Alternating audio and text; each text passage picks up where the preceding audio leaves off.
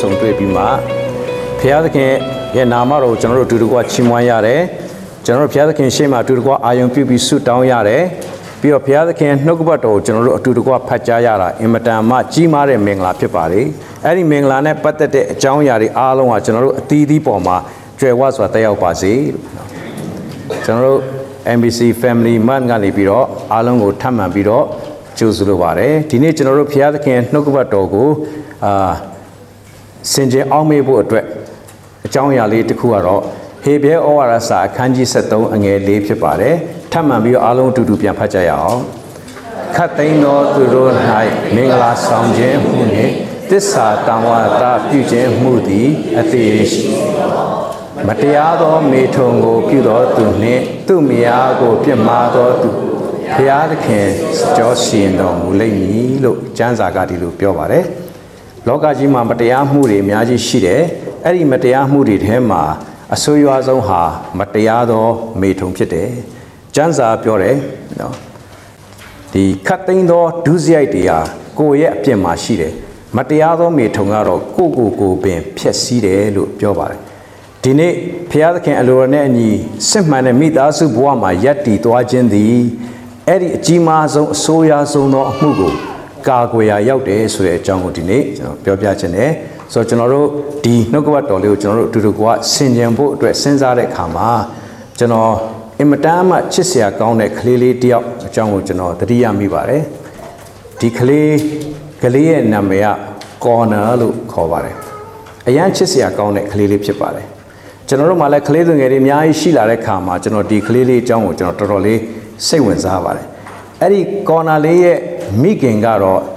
အီတလီနိုင်ငံကနော်အီတလီယန်အလှမယ်သရုပ်ဆောင်တူဦးဖြစ်တဲ့နော်သူလော်ရီဒဲလ်စန်တိုဆိုတဲ့နာမည်ရပါတယ်အဲ့ဒါသူ့အမေဖြစ်ပါတယ်အဲ့ကလေးရဲ့အမေဖြစ်တယ်ဆိုတော့အဲ့ဒီကလေးရဲ့အဖေကတော့ဘယ်သူလဲဆိုလို့ရှိရင်ကဘာကျော်နာမည်ကြီးအဆိုတော်ကြီးဖြစ်တဲ့ Eric Clapton ဖြစ်ပါတယ်ကျွန်တော် yeah he is one of my favorite ကျွန်တော်အရန်ကြိုက်တဲ့အဆိုတော်ကြီး တယောက်ဖြစ်ပါတယ်အင်္ဂလန်နိုင်ငံကဖြစ်ပါတယ်ဆိုတော့အဲ့ဒီ Eric နဲ့ Larry တို့ဟာ1985ခုနှစ်မှာသူတို့တွေ့ပြီးချစ်ကြိုက်ကြတိတ်ကောင်းပါတယ်နားထောင်ကြည့်ရင်တွေ့တယ်ချစ်ကြိုက်တယ်ရိုးရိုးချစ်ကြိုက်တာမဟုတ်ဘဲနဲ့သူတို့ကသားသမီးယူဖို့တခါတည်းစဉ်းစားတယ်စဉ်းစားလိုက်ပြီးတော့မှ1986ခုနှစ်မှာပဲသူတို့ရဲ့တာဥယရနာလေးခုနကျွန်တော်တက်ပုံပြတဲ့ကော်နာလေးကိုမွေးခဲ့ပါတယ် အဲ့ဒီကော်နာလေးကိုမွေးတဲ့အခါမှာသူတို့မိသားစုဖြစ်သွားပြီလို့စိတ်ထဲမှာထင်ရပေမဲ့တကယ်တော့မဟုတ်ဘူးကော်နာလေးကသူ့အမေလာရီနဲ့သာအတူနေခဲ့တာဖြစ်ပြီးတော့သူ့အဖေအဲရစ်ကတခါတလေမှသာသူ့ကိုသွားတွေ့တာဖြစ်တယ်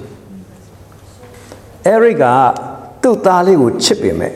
သူ့သားရဲ့အဖေအဖြစ်နဲ့သူသူ့ကိုယ်သူမခံယူနိုင်ဘူးတဲ့။ဘာဖြစ်လို့လဲဆိုတော့သူ့စိတ်ထဲမှာမလုံခြုံဘူးတဲ့ insecure ဖြစ်တယ်တဲ့။ အဲ့ဒါကြောင့်အမေနဲ့ပဲထားတယ်။အောင်ဟောစရာကောင်းတယ်။တော့အဲ့ဒီလိုအဲ့တော့ဒီကလေးလေးရဲ့ဘဝမှာအမေလည်းရှိတယ်အဖေလည်းရှိပါလျက်နဲ့မိသားစုဆိုတဲ့ဘဝကိုဒီကလေးကမရရှာဘူး။ဒီလိုနဲ့နော်ဒီကလေးအသက်၄နှစ်ခွဲအရွယ်1992ခုနှစ်ကိုရောက်တဲ့အခါမှာနယူးယောက်မှာရောက်နေတယ် Eric Clapton နယူးယောက်မှာရောက်နေတဲ့အချိန်မှာ Larry နဲ့ တော့သူ့ရဲ့သားလေးကော်နာတို့ဟာနယူးယောက်ကိုရောက်ရှိလာခဲ့နယူးယောက်ကိုရောက်ရှိလာပြီးတော့သူ့အဖေနဲ့လာတွေ့ကြနော်သို့တော်လည်းပဲအဲ့ဒီလာရီယာသူ့ရဲ့တငယ်ချင်းတူရဲ့နော်အထက်90ကျော်မြင့်တဲ့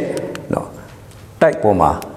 တိုက်ခန်းမှာသူကသူ့တငယ်ချင်းအခန်းမှာသူတဲတဲခိုနေတယ်ကလပ်တန်ကတော့နော်အဲရစ်ကတော့သူကတတ်တတ်သူကသူတနေရာမှာနေတယ်နေပြီးတော့မှသူနော် သူ့မိန်းမလို့ခေါ်ဖို့လည်းမဟုတ်သူ့သားလို့လည်းသူကတရားဝင်မကြော်ညာရဲတဲ့เนาะအဲ့ဒီသူတို့သားမိစီကိုသူကလာလဲတယ်လာလဲပြီးတော့အဲ့ဒီ1992ခုနှစ်မတ်လ16ရက်နေ့မှာအဲ့ဒီသားလေးကိုသူကအိမ်ကနေခေါ်သွားတယ်ခေါ်သွားပြီးတော့ဇူးခေါ်သွားတယ် ခေါ်သွားပြီးတော့တနေ့လုံး spend the day သူ့သားနဲ့နေတယ်သူ့ဘဝမှာအဲ့ခလေးလေးနှစ်ခွဲရှိပြီအဲ့တရက်သူ့အသားနဲ့သူနေတာအများဆုံးဖြစ်အဲ့ဒီမှာ तू ကဘာ feeling ခံစားလာလဲဆိုတော့ तू က သူ့သားကိုသူအရန်ချစ်တဲ့မြတ်တာခံစားလာပြီးရောက်တာနဲ့ပြန်ရောက်တာနဲ့เนาะသူ့ရဲ့အဖော်ဖြစ်တဲ့လော်ရီကိုပြောတယ်အဲတဲ့ငါတော့ငါသားလေးကိုငါအရန်ချစ်တယ်ငါသားကိုငါအခုကစပြီးတော့ငါထမင်းကျွေးမယ်ငါရီချိုးပေးမယ်ငါတိတ်မယ် သူနဲ့ငါနေတော့မယ်ဘယ်တော့မှမခွဲပဲအမြဲနေဖို့ငါစိတ်ထဲမှာစိတ်ကူးလိုက်ပြီလို့သူကပြောတယ်အဲ့တော့တဲ့နော်ပြင်ဆင်ထားတယ်နောက်နေ့ကြလို့ရှိရင်ငါလာခေါ်မယ်မင်းတို့သားမီးကိုလာခေါ်ပြီးတော့ရှောက်လည်မယ်လို့ပြောပြီးတော့သူကအယမ်းပျော်ပြီးထွက်သွားလာရီလည်းအယမ်းပျော်ရွှင်ကျင်တတ်ပြီးကြံခဲ့တယ်ခလေးကလည်းခုံပေါက်ပြီးပျော်ရွှင်ပြီးကြံခဲ့တယ်နောက်နေ့မနေ့ကြတော့နော်1992ခုနှစ်မတ်လ20ရက်နေ့ကိုရောက်လာပြီအဲ့ဒီချိန်ကျတော့အဲ့ဒီမှာနော်ကော်နာလေးက သူ့အဖေလာခေါ်မယ်ဆိုတော့သူအစိုးစစ်စစ်ထပြီးကွာသူပြင်ဆင်ထားပြီးနေပြီအဲ့ဒီမှာသူ့အမေကလည်းရေချိုးနေတယ်အဲ့ဒီရေချိုးပြီးတော့မကြခင်နော်အဲရစ်ကလာခေါ်ရမယ်ဆိုတော့သူကလည်းရေချိုးနေတဲ့အချိန်မှာတေချာမှားထားတယ်သူကဒီကလေးကိုကြည့်တယ်နာနီအဖော်ရှိတယ်ဒီကလေးကိုတစ်စက္ကန့်တောင်မှမျက်စိအောက်ကနေမပျောက်စင်တယ်လို့မှားခဲ့တယ်အကြောင်းကဘာဖြစ်လို့လဲဆိုရင်အဲ့ဒီနေ့မှာအဲ့ဒီတိုက်ပိုင်ရှင်ကအဲ့ဒီတိုက်ကိုတန့်ရှင်းရေးလာလုပ်နေတာဖြစ်တယ် အဲ့ဒီတန့်ရှင်းလုပ်တော့ဖြစ်ချင်တော့သူတို့ရဲ့မှန်တကားတွေအချက်လိုက်တွေကနော်တန့်ရှင်းလုပ်ဖို့အတွက်မှန်တကားကိုအဲ့ဒီကလေးအိတ်တဲ့အခန်းရဲ့မှန်တကားကိုလုံးဝဖွင့်ထားတယ်သူကမှန်တကားကကြမ်းပြန်အထိဖြစ်တယ်ကလေးကသူ့ဖေလာခေါ်တော့မဆိုပျော်လွန်းအားကြီးလို့နော်အဲ့ဒီသူ့အမေရေချိုးနေတဲ့အချိန်မှာတစ်ချက်ကလေးသူ့ကိုစောင့်နေနော်အမျိုးသမီးကလေးလစ်သွားတဲ့အချိန်မှာပျော်ပြီးသူကတခါတည်းအဲ့ဒီ ကြည့်ရတာသူ့အခန်းဘက်ကနေသူ့အဖေကိုသွားမြော်မလို့ထင်ပါတယ်အာရပါရပြေးဝင်သွားလိုက်တာအဲ့ဒီဖွင့်ထားတဲ့တကားပေါက်ကနေ53တက်ကနေအဲ့ဒီကလေးကပြုတ်ကျသွားတယ်အဲ့ဒီကလေးက53တက်ကနေပြုတ်ကျပြီးတော့အောက်ထပ်မှာရှိတဲ့လေးထပ်တိုက်ရဲ့အမိုးပေါ်ကိုကျသွားတယ်ကျသွားပြီးအဲ့ဒီနေရာမှာပဲမရှုမလှအဲ့ဒီကလေးဟာတည်ဆုံးသွားတယ်အသက်၄၄နှစ်ခွဲပဲရှိသေးတယ် 9မိနစ်အကြာမှာ Eric ရောက်လာတယ်ကဲမင်းတို့အစင်းသင်းဖြစ်ပြီလားငါလာခေါ်ပြီဆိုချိန်မှာစကားတခွန်းပဲကြားလိုက် your son is dead လုံးဝမယုံနိုင်အောင်ဖြစ်ပြီသူတို့နှစ်ယောက်စလုံးအင်မတန်ကြေကွဲအသေးကွဲမတက်ခံစားရဟုတ်ပြီကျွန်တော်စဉ်းစားရအောင် ဆိုတော့သူတို့နှစ်ယောက်ဒီကလေးအတွက်ဝမ်းမြောက်ရမယ့်အခြေအနေတွေအားလုံးပြီးဆုံးသွားပြီးဒီကလေးအတွက်ဝမ်းနေကြေကွဲစွာနဲ့သူတို့အတုပအစီအစဉ်ဖြစ်သွားတယ်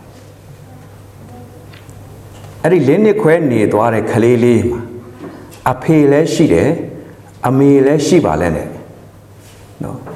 ဘာဖြစ်လို့အဲ့ဒီမိသားစုဘဝကိုမရခဲ့တာလဲ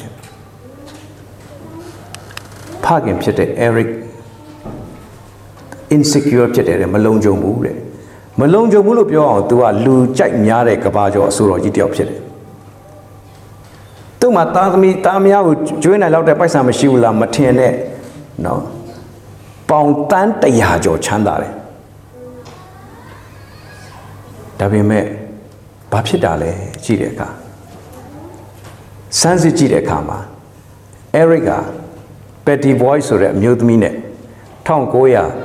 1989ကတည်းကလက်ထပ်ခဲ့ပြီးသားအဲ့ဒီအမျိုးသမီးဟာ George Harrison လို့ခေါ်တဲ့ Beatles အဖွဲ့မှာ lead guitar တီးတဲ့လူရဲ့မိန်းမဖြစ်ခဲ့တယ်အဲ့ဒီ Petty ဟာဆိုရင်အဲ့ဒီ George Harrison အတွက်လည်းပထမမိန်းမပဲ Eric အတွက်လည်းပထမမိန်းမပဲနော်ဒါပေမဲ့ तू ကတော့သူများဇနီးတဲ့ပြန်ယူလိုက်ရတယ်ယူပြီးမှသူတို့ကလေးလိုချင်တယ်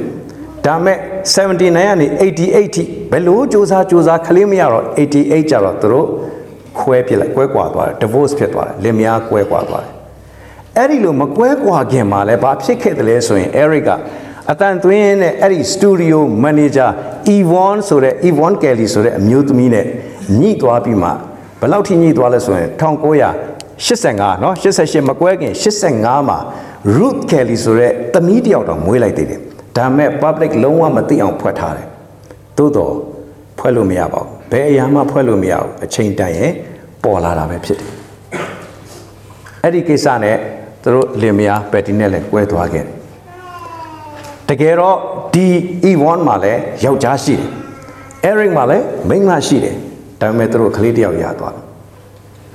အဲ့ဒါရပြီးတော့အဲ့85မှာအဲ့ဒီကလေးမွေးပြီးတော့မကြပါဘူးတခါသူကနော်အဲရစ်က လော်ရီနဲ့သွားတွေ့ပြီးချစ်ကြိုက်သွားပြန်ပြီးတော့တခါကလေးထပ်ယူပြီးခုနကပြောတဲ့ကျွန်တော်တို့ကော်နာလေးမွေးလာခဲ့တဲ့86မှာကောင်းပြီအဲ့ဒီကော်နာလေးမွေးပြီးတဲ့အခါကော်နာလေး3နှစ်အရွယ်မှာလော်ရီကအဲရစ်ကိုပြောတယ်ငါတို့နောက်ထပ်ကလေးတစ်ယောက်ယူရအောင်မယူချင်ဘူးတဲ့ငါဘဝမလုံခြုံဘူးဒါပဲသူတစ်ချိန်လုံးပြောနေတယ်နော်ဘာဖြစ်လို့လဲဆိုရင်အဲ့ဒီအတော်တဲမှာအဲရစ်ကသူ့ကိုယ်သူပြန်သေဖို့အသက်ဖို့အထိသေချောင်းကြံစီတဲ့အချိန်ချင်းရှိခဲ့တယ် ဘလောက်ဝမ်းနည်းစရာကောင်းလဲလူဘဝဟုတ်ပြီအဲ့ဒါနဲ့အဲ့ဒီလော်ရီလေးလဲသေပြီးသွားရောအဲ့ဒီဒီနော်ကော်နာလေးတေဆုံးသွားပြီးတဲ့ကော်နာတေဆုံးသွားပြီးတဲ့နောက်ပိုင်းမှာနော်အဲရစ်နဲ့လာရီကဘဝအပေါင်းဆက်သလားဆိုတော့သူတို့မပေါင်းပါဘူးနော်မပေါင်းဘဲနဲ့ဒီလာရီယာကော ဒီ Eric ကိုအရွက်တိုက်ပြီးတော့ George နဲ့ပြန်ပေါင်းတယ်သူက George ကဒီမှာ Eric ရဲ့ပထမမိန်းမရဲ့ပထမယောက်ျားเนาะအဲအဲ့ဒီလိုပြန်ပေါင်းတင်တယ်အဲ့လိုပြန်ပေါင်းတဲ့တယ်အဲ့တော့တခါ Eric ကလည်းဘာလုပ်လဲဆိုတော့2002ခုနှစ်ကျတော့သူလည်းမိသားစုဘဝကိုလိုချင်တယ်ထင်ပါတယ်နော်ဟိုမထင်မရှားဖះเจ้าလေးတစ်ခုမှာနော်အဲ့ဒီ Melia McHenry ဆိုတဲ့အမျိုးသမီးနဲ့သူကတခါ အိမ်တော်ပြုတ်လိုက်တယ်အဲ့ဒီမှာတော့ဖះเจ้าမှာတကယ်လက်ထပ်လိုက်တယ်လက်ထပ်ပြီးတဲ့အခါကျတော့အဲ့ဒီမှာသမီး3ယောက်သူကထွန်းကားခဲ့တယ်တခါထပ်ပြီးတော့သူက George နဲ့ကလည်းခဏလေးပါပဲနောက်တော့ပြန်ကွဲသွားပြီးတဲ့အခါကျတော့အီတလီကပဲเนาะအဲ Silvio ဆိုတဲ့သူ business သမားတယောက်နဲ့တခါပြန်ရပြီးတော့မှနောက် Devin ဆိုတဲ့သားလေးတယောက်ထပ်ပြီးရရှိခဲ့တယ်ရပါပြီကျွန်တော်သူများအကြောင်းပြောရတာတော်တော်မောသွားပါပြီ ဘာဖြစ်လို့ဒီဟာကိုပြောရတယ်လဲကျွန်တော်တို့အကြောင်းတွေကိုလည်းအဲ့ဒီလိုတိတ်တဆိတ်လေ့လာနေတဲ့လူတွေရှိနိုင်ပါတယ်ဘယ်သူမှမလေ့လာရင်တောင်မှကောင်းကင်ပြိသက်ရှိတယ်ဖရာသခင်ကျွန်တော်တို့ကိုကြည့်ရှုလျက်ရှိပါတယ်အဲ့တော့ကျွန်တော်ပြန်စဉ်းစားတဲ့အခါမှာသူတို့ရဲ့အသက်တာလေးမှာဒီကျမ်းပိုက်ကလေးကိုသူတို့မသိခဲ့ဘူးလားเนาะတကယ်မေတ္တာနဲ့တစ္ဆာတန်ဝါဒပြုခြင်းဆိုတာ တကယ်မေတ္တာနဲ့တကယ်တစ္ဆာကနေသာပေါင်းစပ်ပြီးတော့မွေးဖွားလာတဲ့သားသမီးလေးတွေဖြစ်တဲ့နယ်မဟုတ်ဘူးလားเนาะကျွန်တော်တို့ချစ်တဲ့သားသမီးလေးတွေအခုနောက်တက်လာမဲ့ generation တွေသက်ဆိုင်တဲ့သူတွေကိုကျွန်တော်တို့ဒီနှုတ်ကပတ်တော်ပေးရအောင်အဲ့ဒီနှုတ်ကပတ်တော်ကအသက်တာကိုဆက်လက်ပြီးတော့ထိန်းချောင်းသွားဖို့အတွက်ဖြစ်တယ်လို့เนาะကျေးဇူးပြုပြီးတော့အောက်ကအင်္ဂလိပ်အပိုက်ကလေးကိုကျွန်တော်တို့ပြန်ဖတ်ရအောင် Marriage should be honored by all and the marriage bed kept pure for God will judge the adulterer and all the sexual immoral เนาะ sexual immorality ဟာအဆိုးဆုံးဖြစ်တယ်လို့ဒါလေးကိုပြောခြင်းတယ်။ဒါကြောင့်ကျွန်တော်တို့ family ဆိုတဲ့ဖျားသခင်ပေးတဲ့မိသားစုရဲ့ value ကိုကျွန်တော်တို့ထိန်းသိမ်းရအောင်မေတ္တာနဲ့တစ္ဆာနဲ့เนาะဖျားသခင်သာလျှင်ကျွန်တော်တို့ကိုနှုတ်ကပတ်တော်နဲ့ ထိန်းသိမ်းနိုင်တာဖြစ်တယ်လို့เนาะဒါလေးကိုကျွန်တော်တို့ဆင်ခြင်စရာတစ်ခုဖြစ်နေဒီနေ့ကျွန်တော်ဝေငှချင်ပါတယ် love and faithfulness ဖရာသခင်ရဲ့ love နဲ့ဖရာသခင်ရဲ့ faithfulness ဒီကျွန်တော်တို့အားလုံးနဲ့အတူအစဉ်အမြဲရှိပါစေတော့